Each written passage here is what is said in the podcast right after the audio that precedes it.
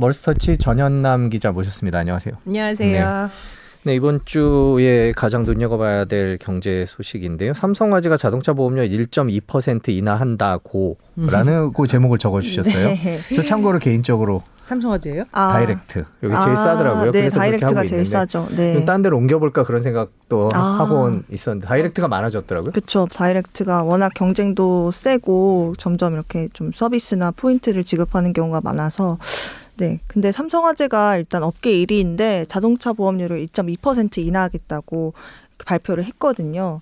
어, 일단은 원래는 이 손해보험사들과 금융당국 간에 계속 논의는 있어 왔는데 네. 이제 첫 번째 주자로 인하하겠다고 발표를 한 겁니다. 일단은 가입자라고 하셔서 잘 알겠지만 이 평균 자동차 보험료 삼성가 삼성화재 가입자 평균 자동차 보험료가 1인당 80만 원 정도 되는데 1.2%가 인하되면 평균 9천 원 정도 더 저렴해지는 거거든요.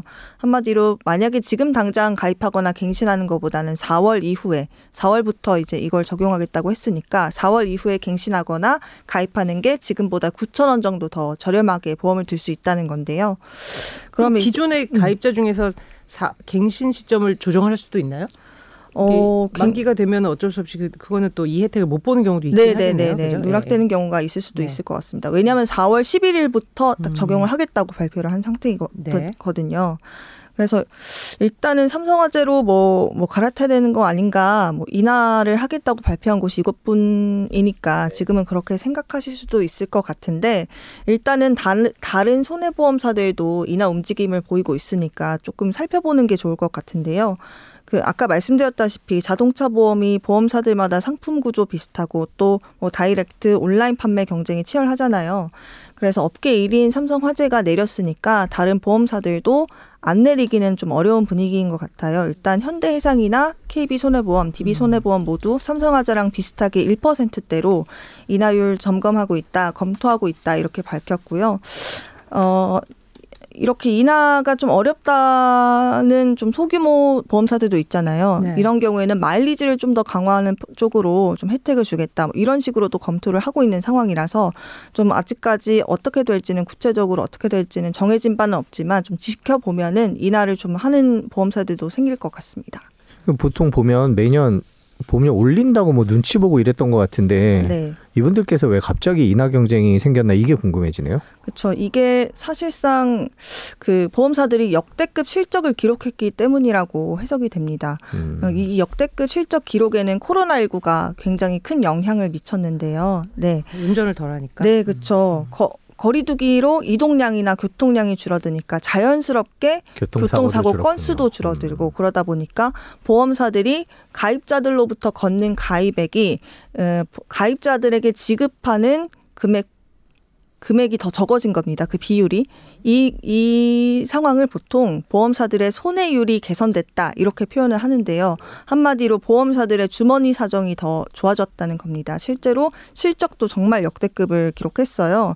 통계를 살펴보면 주요 다섯 개 손해보험사가 지난해 총 3조 넘는 순이익을 기록했는데 이게 지난해에 비해서 50%, 1년 전에 비해서 50% 정도 늘어난 수치라고 합니다.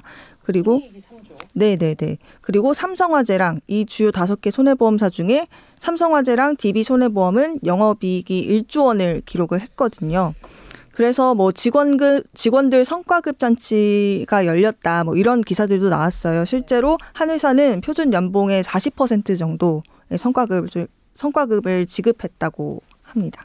그럼 또 이렇게 되면 이런 얘기를 듣고 나니까 또 드는 생각이 왜 이거밖에 안 내리지? 음. 라는 생각도 드네. 올릴 때는 많이 올렸던 것 같은데 너무 조금 내리는 거 아닌가라는 생각이 또 드네요. 사실 그 가입자라고 해서 여쭤보는 네. 건데 1.2% 인하한다 했을 때 소비자로서 어 좋다 이렇게 생각이 아니요 크게 와닿지 않아요. 그, 예. 저도 들었을 때 1.2% 정도면 지금까지 올린 거에 비해서 좀 찔끔 아닌가? 안 올려서 감사하다 그런 생각이 네, 드는 네, 네. 정도죠. 네, 예. 그렇죠. 어, 시, 실제로 좀 인하율이 찔끔이다라는 비판이 나오고 있어요. 왜냐하면 아시겠지만 실손보험료도 10, 평균 14% 정도 보험사들이 올렸잖아요. 네, 그렇죠. 실손보험의 적자가 계속 심해진다는 이유로 올렸는데 그렇다면 이 소비자 단체들은 반대로 자동차 보험은 흑자가 됐으니 어, 그렇다면은 이와 비슷한 수준으로 자동차 보험료를 인하할 필요가 있는 건 아니냐. 아니냐. 네, 음. 이렇게 주장을 하고 있고 그렇다면 이 1% 인하율은 너무 적은 것 같다. 이런 비판도 나오고 있는 상황이거든요.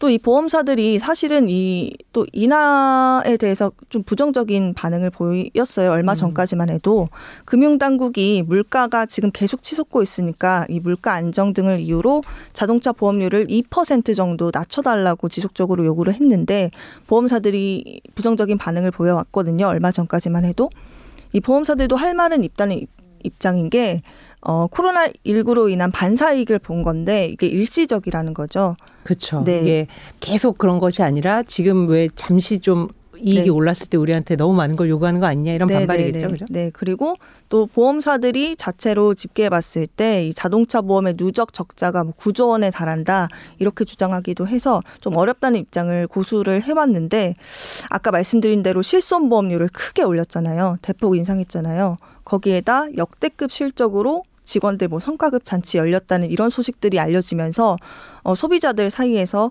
이런 보험사들의 손해 책임을 소비자들에게만 전가하는 거 아니냐 이런 비판 여론이 있었고 조금 거세지면서 아무래도 삼성화재 업계 1위인 삼성화재가 먼저 인하책을 좀 내놓은 것 같습니다. 네, 아무래도 소비자들 입장에서는 이 자동차 보험료 인하하는 것 자체는 굉장히 좋 좋고 뭐 긍정 예, 환영하는데 다만 이 인하율 1.2%가 전후 사정 따져봤을 때 합리적인가 이 부분은 좀 생각할 여지가 있을 것 같습니다.